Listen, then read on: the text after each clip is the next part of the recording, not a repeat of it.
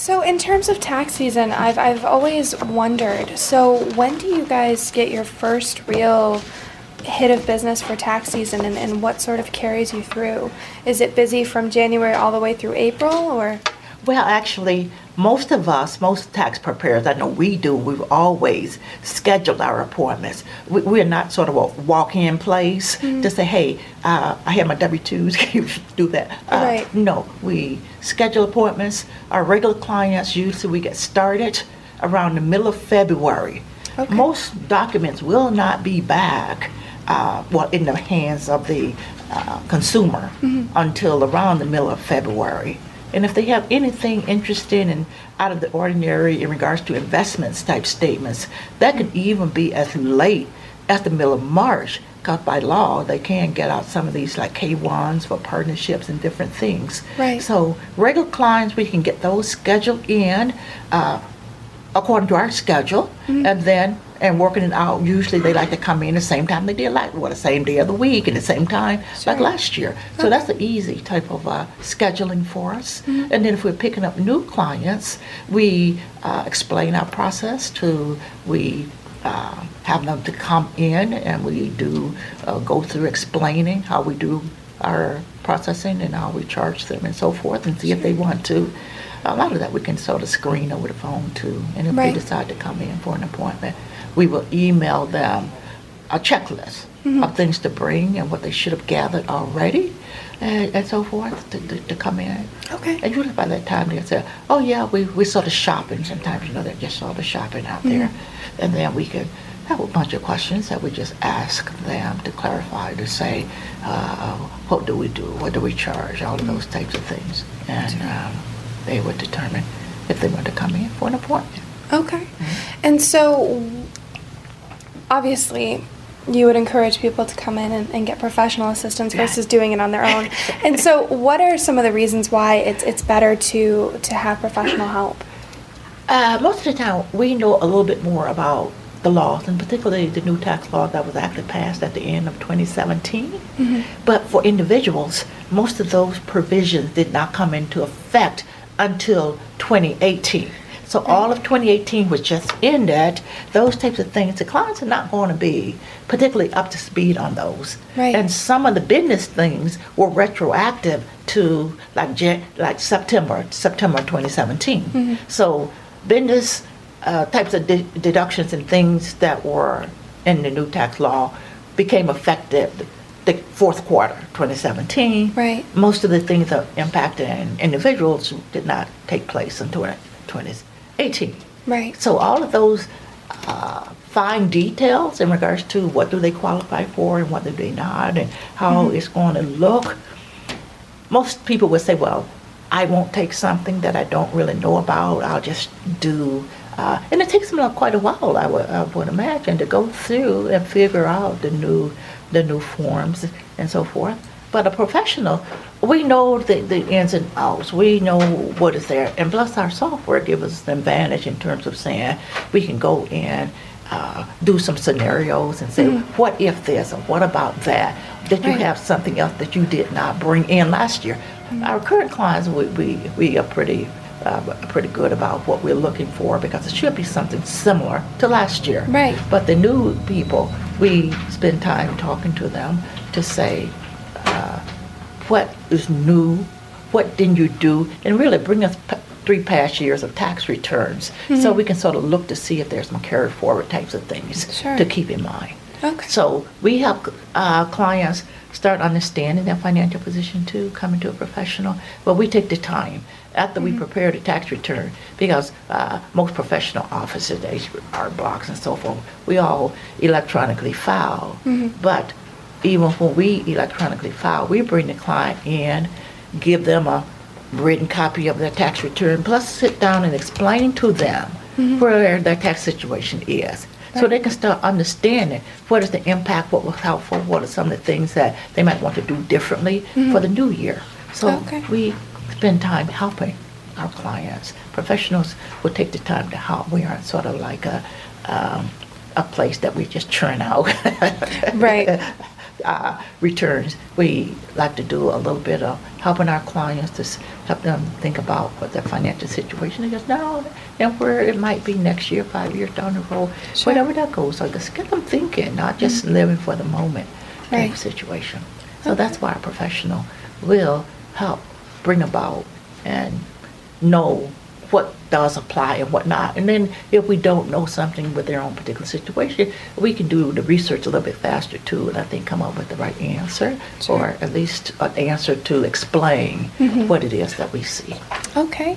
And then, so one of the big reasons that we're doing this piece is there are so many changes that are now coming into effect Mhm. when people are filing their taxes for 2018. Yeah. So, what are some of the big changes that are affecting um, the every, everyday average person? Yeah, I thought you might want to add something similar to this. So this is what we call a concept piece in, in, in, in, in one of our uh, financial planning. So I, I, I printed this out, and you can keep this one too.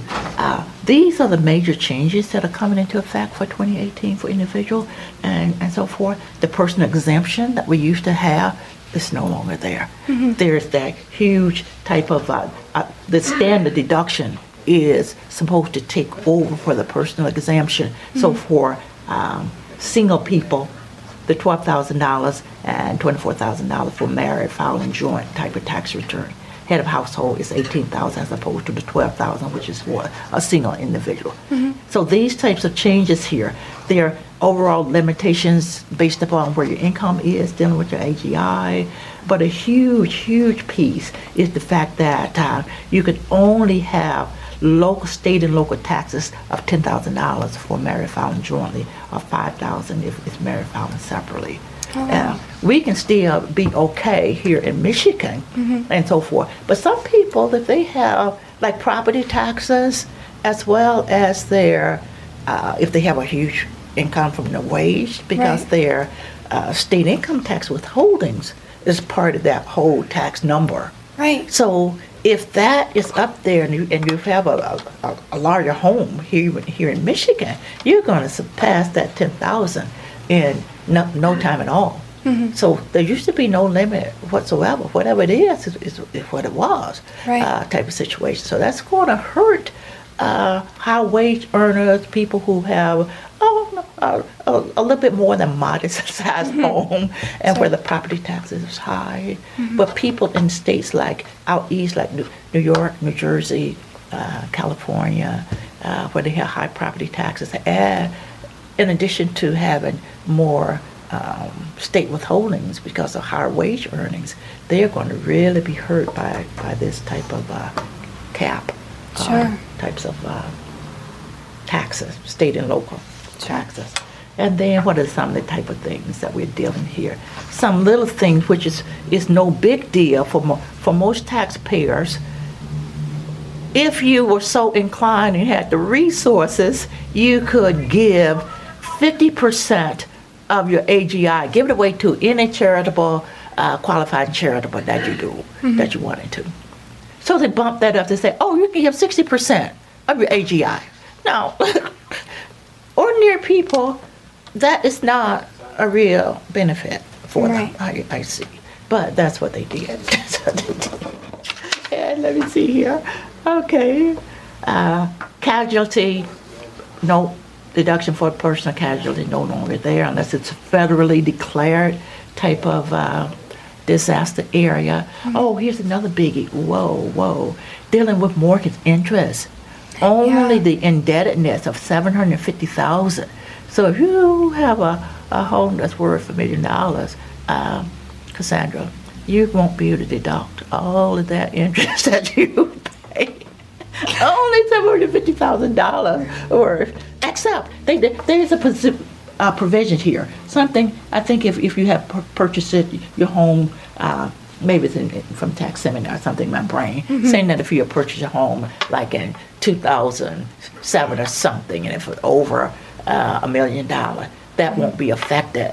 But if you are a newer taxpayer, you if your mortgage is greater than seven hundred fifty thousand dollars, all of that interest, you won't be able to take the interest that is greater than seven hundred fifty thousand. So stuff like that. And these are things that that expired totally. Okay. These expired.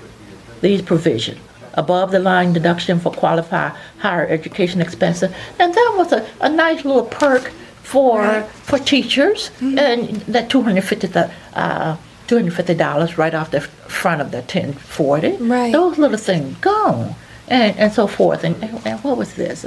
Um, the qualified uh, oh mortgage interest insurance. Because what lenders do if you don't come to the table with a higher enough down payment then they charge this uh, interest i mean this insurance to say Private well just insurance, yeah. right. So but no you, you, you won't be able to uh, that is that is gone. It, it, it won't be in, included. That's a deduction. They don't Okay. get schedule a.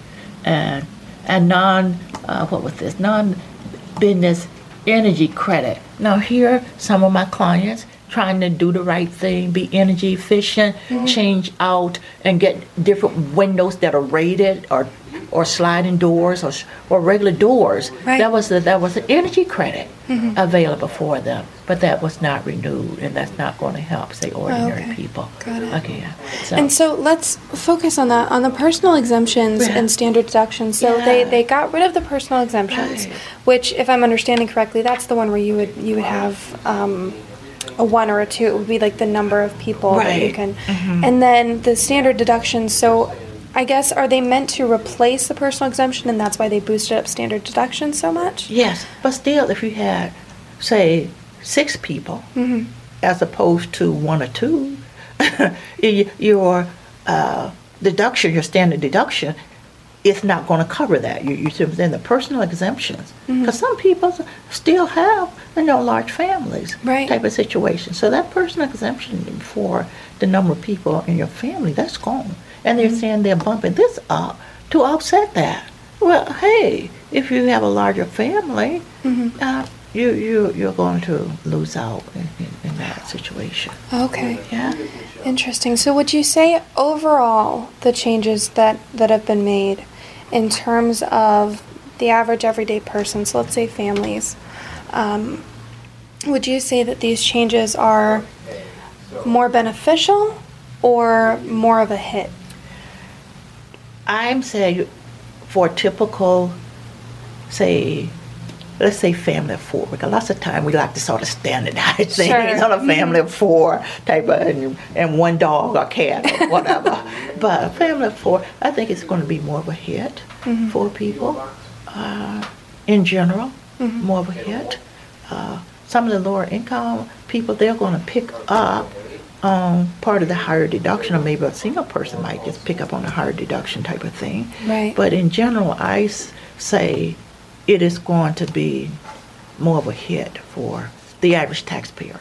Okay. But now, by the time we get through April 15, end of April, and I go back and look over to all of the taxes that I will have done, I thought, well, hey, it's not quite as bad Sure. as I'm thinking it's going to be. But I think I'm thinking uh, uh, the average uh, taxpayer is going to be uh, relatively surprised by the amount, the lesser amount that they're going to be getting back.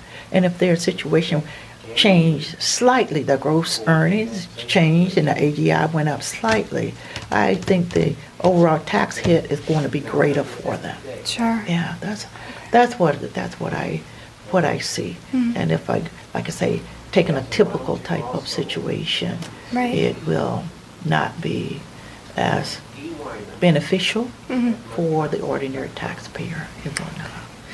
And then my last question for you is, um, in, in doing some research for this, um, there had been some statistics that had shown that people who, so it, it, you can either take the standard deduction or you can itemize.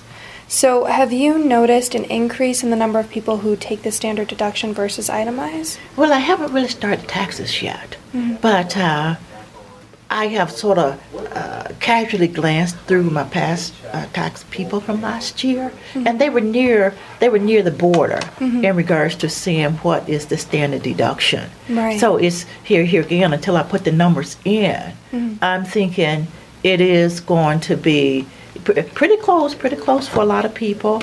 Uh, a lot of them where things that really helped out for people to itemize deduct in the first place, they would have had to have a home, and it's still a relatively uh, new mortgage, say not older than five years or so. So they're still paying quite a bit of interest, and then they're paying property taxes. Those two things, plus if they have a decent uh, bit of uh, withholding, state withholdings um, from their uh, W-2s, and if it's a two uh, wage earning family, because that's somewhat typical now, Yeah. then they will be on a Schedule A. This higher deduction of twenty-four thousand is around the spot where a typical family would have been with deduction, and plus charitable types of uh, contributions. Then they started with the charitable contributions, whereby if you don't have enough to meet this max, people have been sort of bunching up, giving to their favorite charity church and so forth mm-hmm. one year and then not giving anything the next year. Right. So which you know, will be very impactful on budgets Sure. for churches and other nonprofit who like to say we need a steady income stream rather than Right. feast or famine Right. type of situation because they like to delve out any grants like the a community foundation and things. They like to say we'd like to give out a steady amount Right. for types of grants rather than say, uh oh, we got money this year, we'll give out grants. Next year, not so much. we won't give, Right. can't give as much. So all of this is somewhat of a work in progress. Mm-hmm. And until I go through this first tax season to see the real impact, but I don't think it's going to be uh, as beneficial for ordinary taxpayers. Okay. I don't think so.